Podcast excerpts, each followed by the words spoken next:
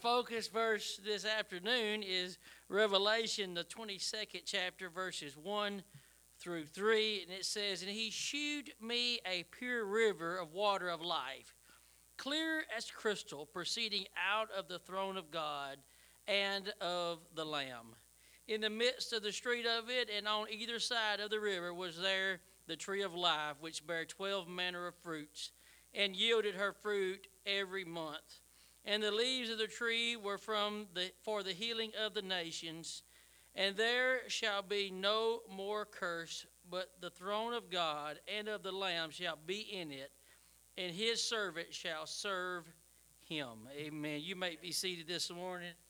Praise the Lord. What a wonderful start to our new year today.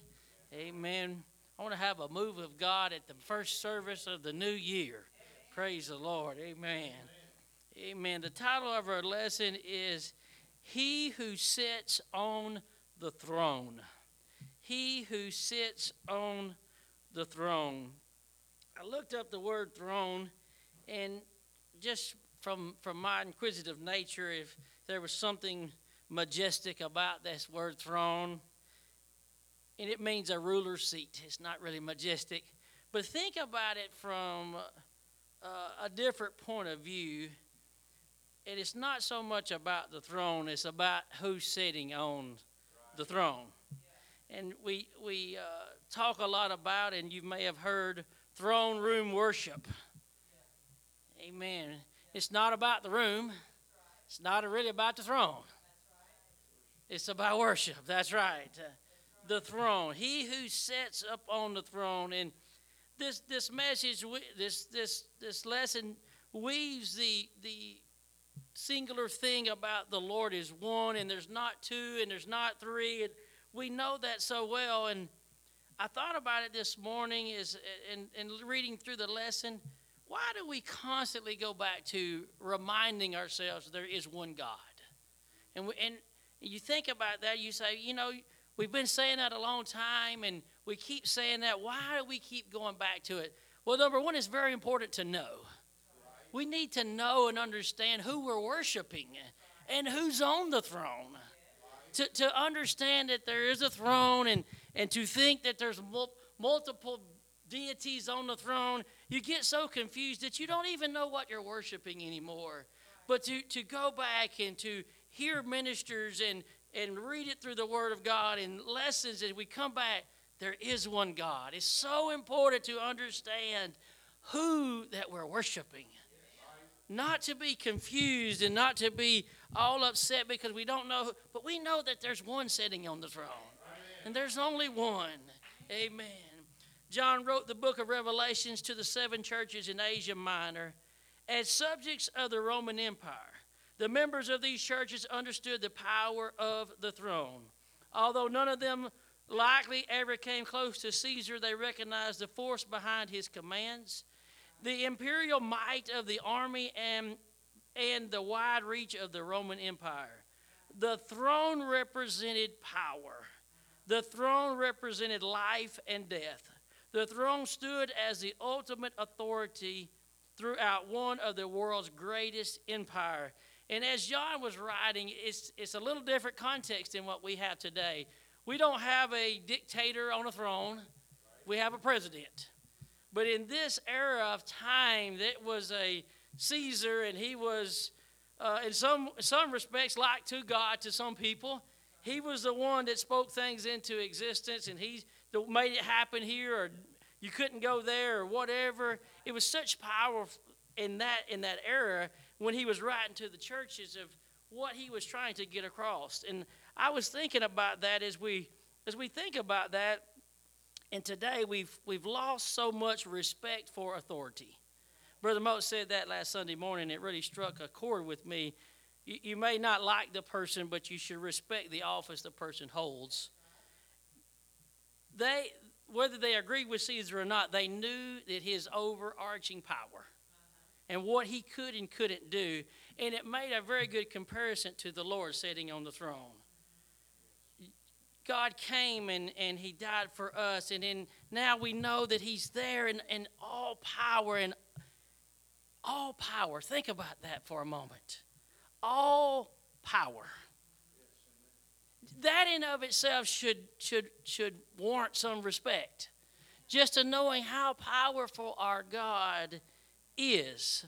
But somewhere along the lines we get comfortable and complacent and we lose that, that respect factor of just who God is and of the throne that He's sitting on. And we get it out of culture, or at least I do, and I don't know if it's him on the throne or me on the throne sometimes. I get that all mixed up and out of, out of place, and I lose that respect. And I see that today in our young people and in people in general. We have lost that edge of respect just from, from sheer authority. We have lost it.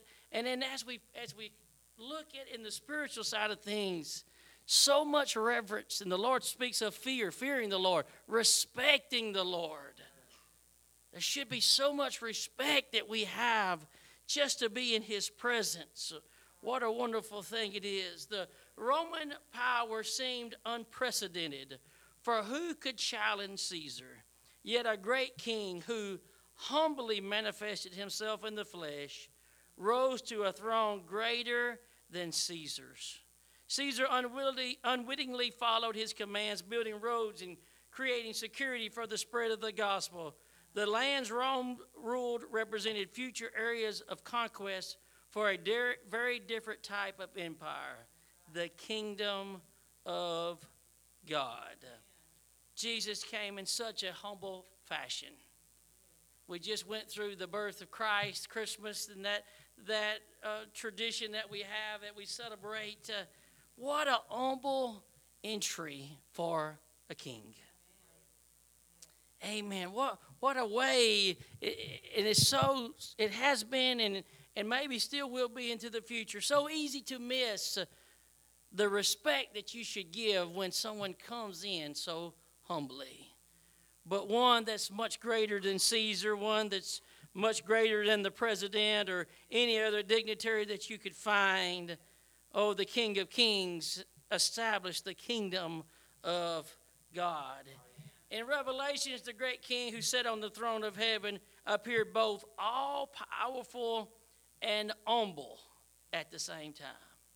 He came in as almighty, all powerful God and very humble at the same time because the one who sat on the throne was eternal God as well as the lamb sacrifice for the sin of the world. Uh, we got this all eternal God and the lamb sacrifice, the humble lamb sacrifice for your and my sin, all wrapped up in one package of, of Jesus.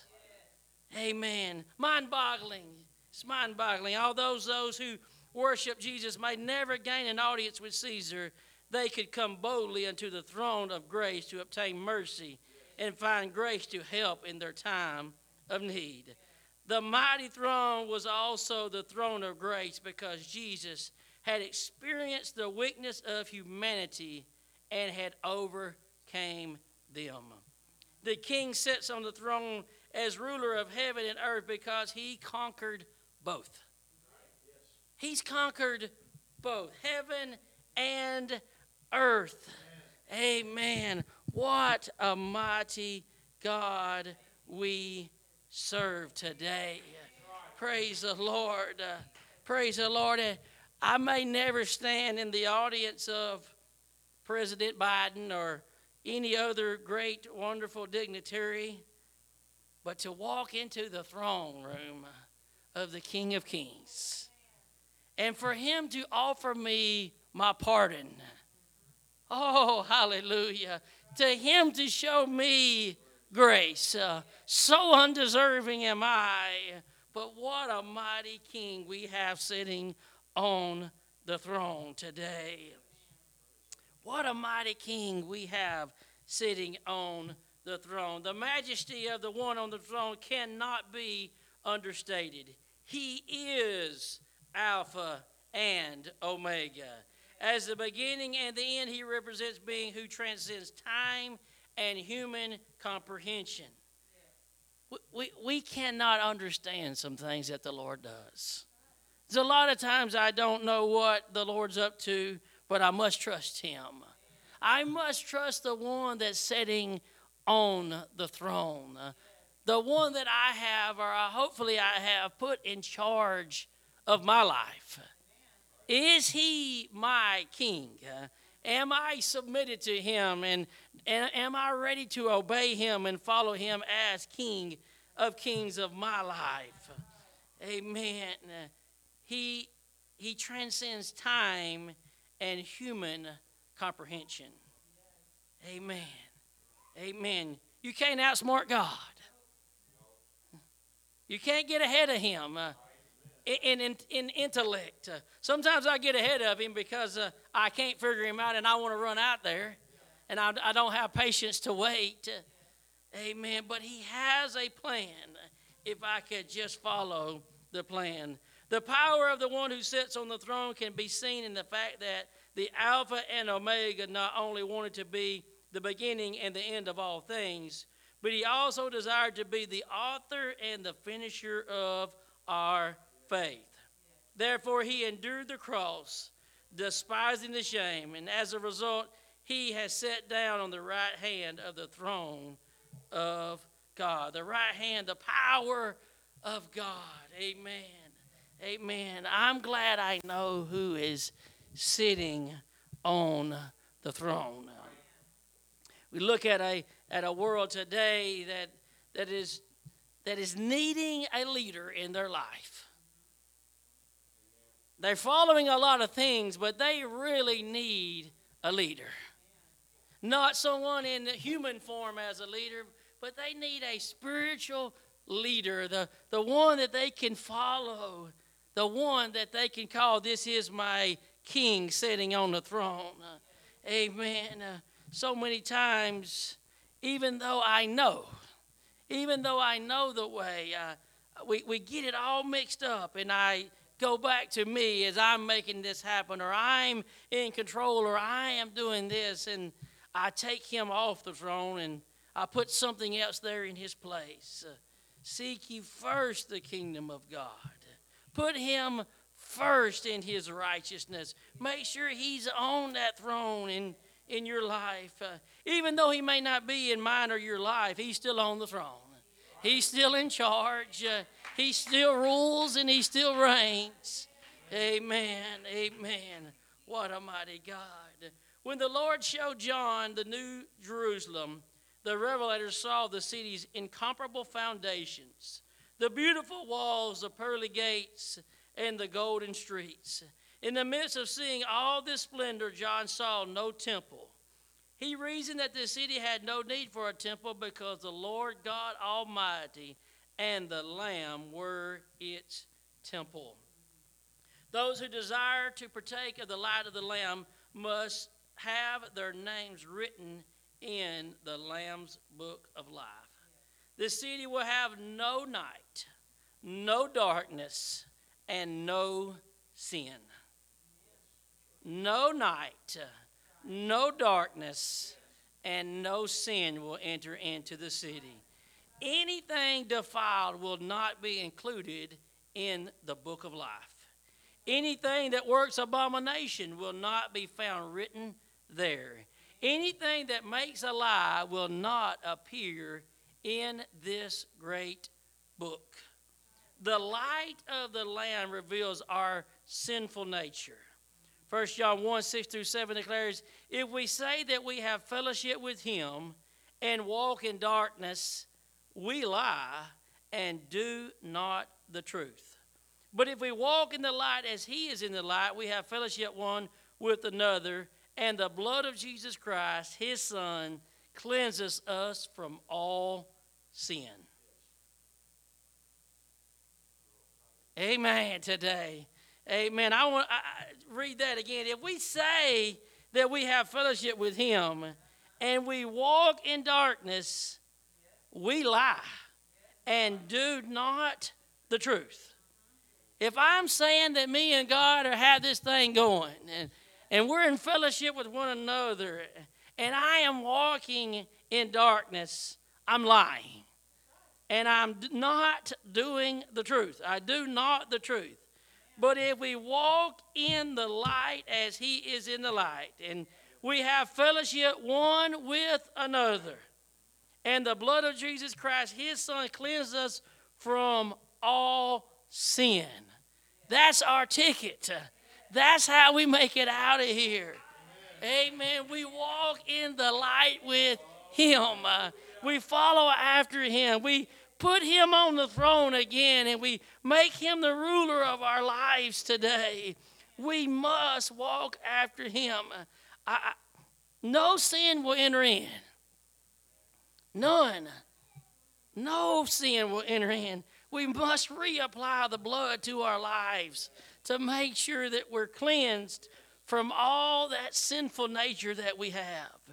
If we want to have fellowship with Jesus throughout all eternity, we must walk in the light with Him while we live on this earth. Amen. There's so much darkness today. Oh, hallelujah, that needs just a little bit of light. They need me and they need you to be walking in the light. Uh, our world is hopeless without me and you walking in the light, shining that light. God writes her name in the Lamb's Book of Life. Many names had, have appeared in the book, but we must avoid the deletion of our name. I don't, I don't want the Lord sitting at his heavenly computer typing out my name and said, oh, delete, delete, delete, delete, delete, delete, delete. Oh, hallelujah. We must avoid the deleting of our names. Just as God enters names in the book, He can also take them out. We, however, cannot neglect our great salvation. If we defile ourselves, act abominably, or create lies, then we will find ourselves blotted out of the book. Jesus promised, He that overcometh, the same shall be clothed in white raiment and I will not blot out his name out of the book of life, but I will confess his name before my Father and before the angels. He that overcometh. Amen. I'm looking at a bunch of overcomers today. Amen. We're not going to be carried away with every wind of doctrine, and we're not going to get our sights off, and we're not going to get distracted by the things of life and the things of this world. And we're going to make sure our name is written in that book. And we're going to make sure that we apply the blood to our lives, that we've kept it clean and we've kept it pure, and we've walked as He would want us to. Uh, we put our faith in Him, the Son of the living God.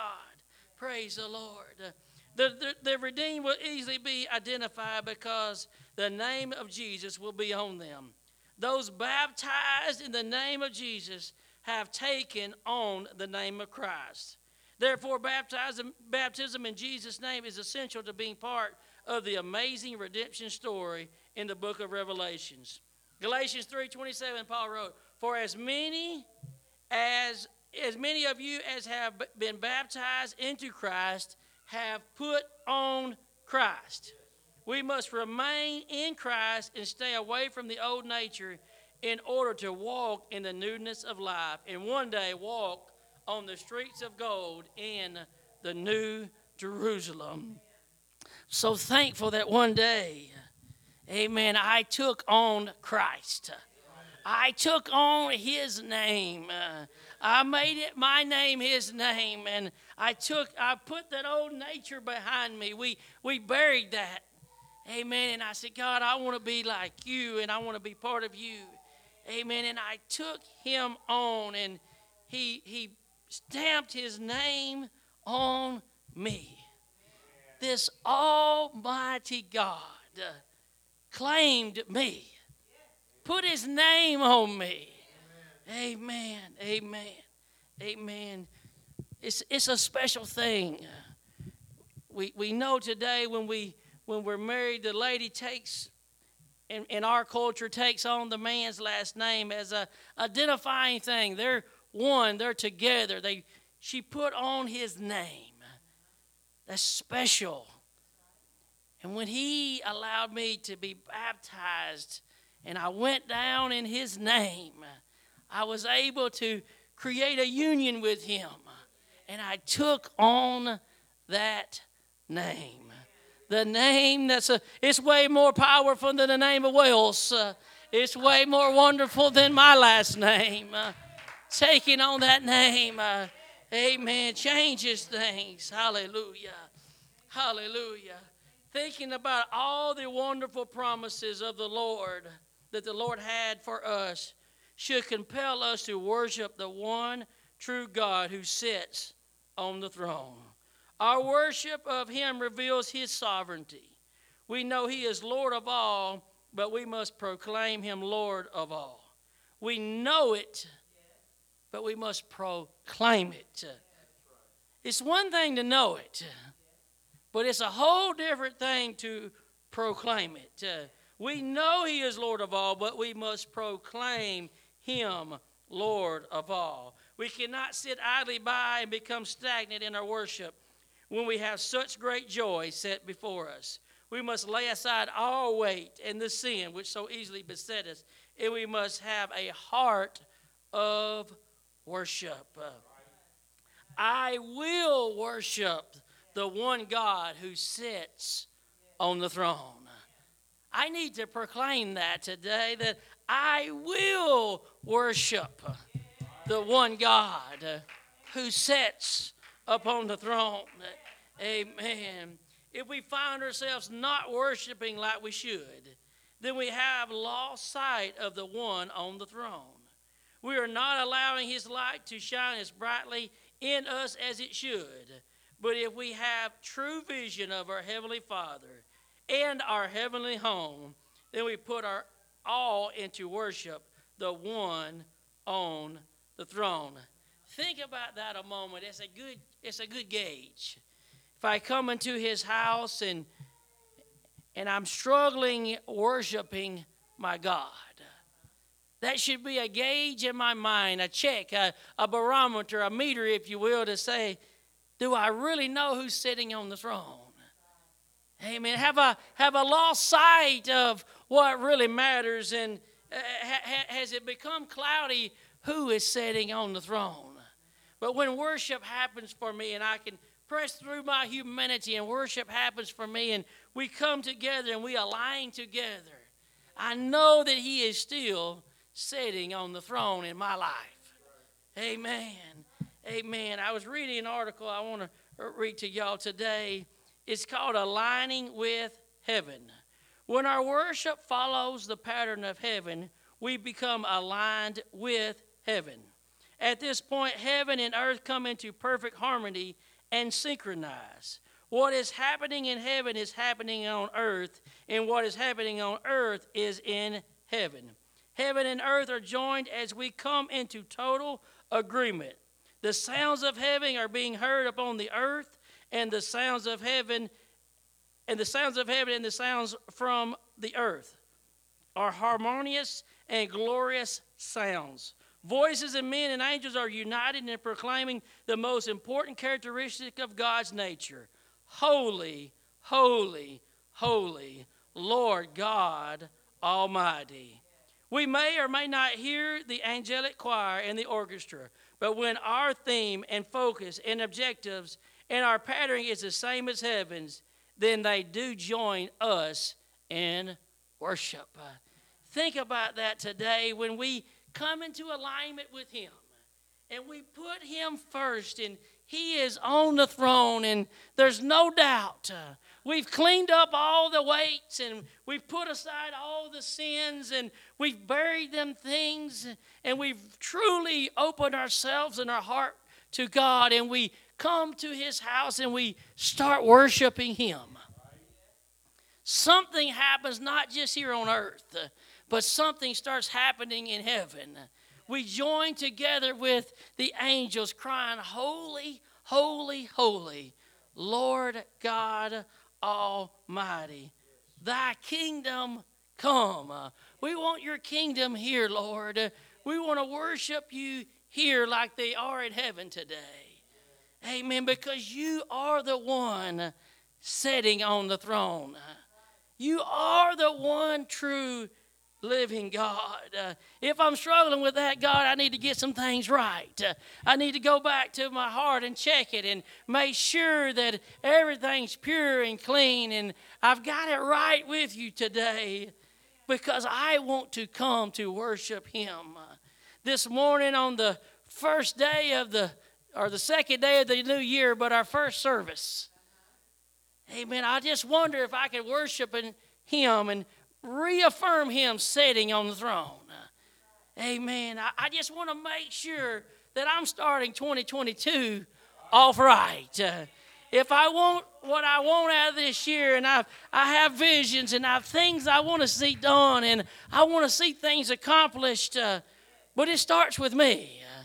I, got to have an internal revival. I got to make sure that I've got this right and uh, I, am headed in the right direction. And He is sitting on the throne in my life. Uh, and I'm taking on His name. And I, I know that He is King of Kings and Lord of Lords. And I come to worship Him uh, in spirit and in truth today. Uh, can we stand this morning? Uh, oh, and just raise our hands and love the Lord today. Uh, oh, He is worthy this morning.